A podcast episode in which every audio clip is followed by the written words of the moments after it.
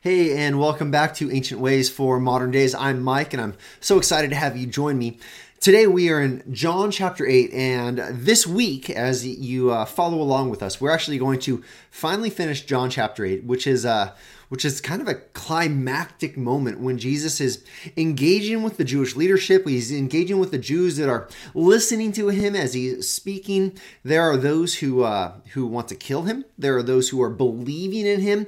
There's everyone in between. There is just so much going on, and it all centers on Jesus's identity. And today, what we're going to look at is we're going to look at Jesus' response to those who are leaning toward believing him, who, who are trusting in him, who are starting to see who Jesus is. They're believing that he is he's the perfect sinless son of God. They're believing that he is he is the divine Messiah. They're they're seeing Jesus as he truly is. And Jesus has some words for them, and, and then by extension, he has some words for us as well. And so I want to look at uh, John chapter 8, verses 31 and 32. That's all we're going to look at today. look at the text here. Here's what it says It says, So Jesus said to the Jews who had believed him, If you abide in my word, you are truly my disciples, and you will know the truth, and the truth will set you free. Now, these are incredible words, right? The, the, truth will set you free. There is so much hope, there is so much promise in these words, but but let's back up to, to really the beginning of, of this text because we're seeing that Jesus here, he's speaking to those who believe in him. He has been making the case that he is the divine Son of God. He has been teaching and, and performing signs, and all of this is pointing to who he is. And now he says, if you abide or if you remain in my word, if you if you continue to believe in, in who I am and what I've said, if you continue to trust in what I have said, then you are truly my disciples. And this is where the promise comes in.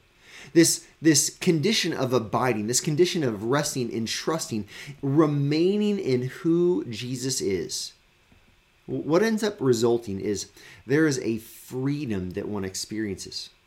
See, when, when we hold to the truth of who Christ is, when we cling to, when we when we rest in who he is as the Messiah, well then then we experience a freedom unlike anything else.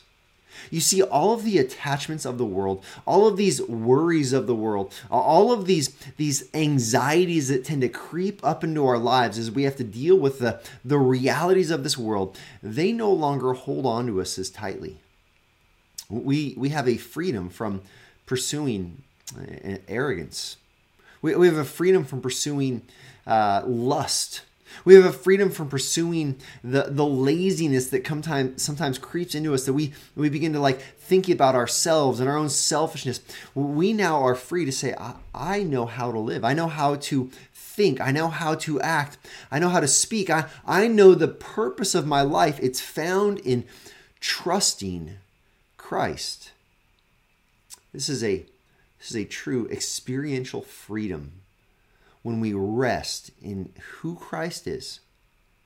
Not, not that we have to be good enough, not that we have to try hard enough, but we rest in who Christ is. And then we rest in what Christ has done, that through his death as the perfect sinless Son of God and through his resurrection, my sins are forgiven. My, my destiny is secure. When we remain, when we, when we rest in him, there is such peace. Uh, there is such freedom. I want to ask you today where are the places in your life where you're not experiencing that freedom?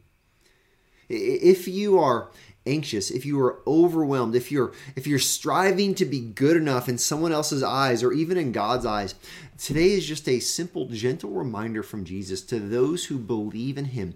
It's a reminder that we can remain, we can rest, we can abide in him.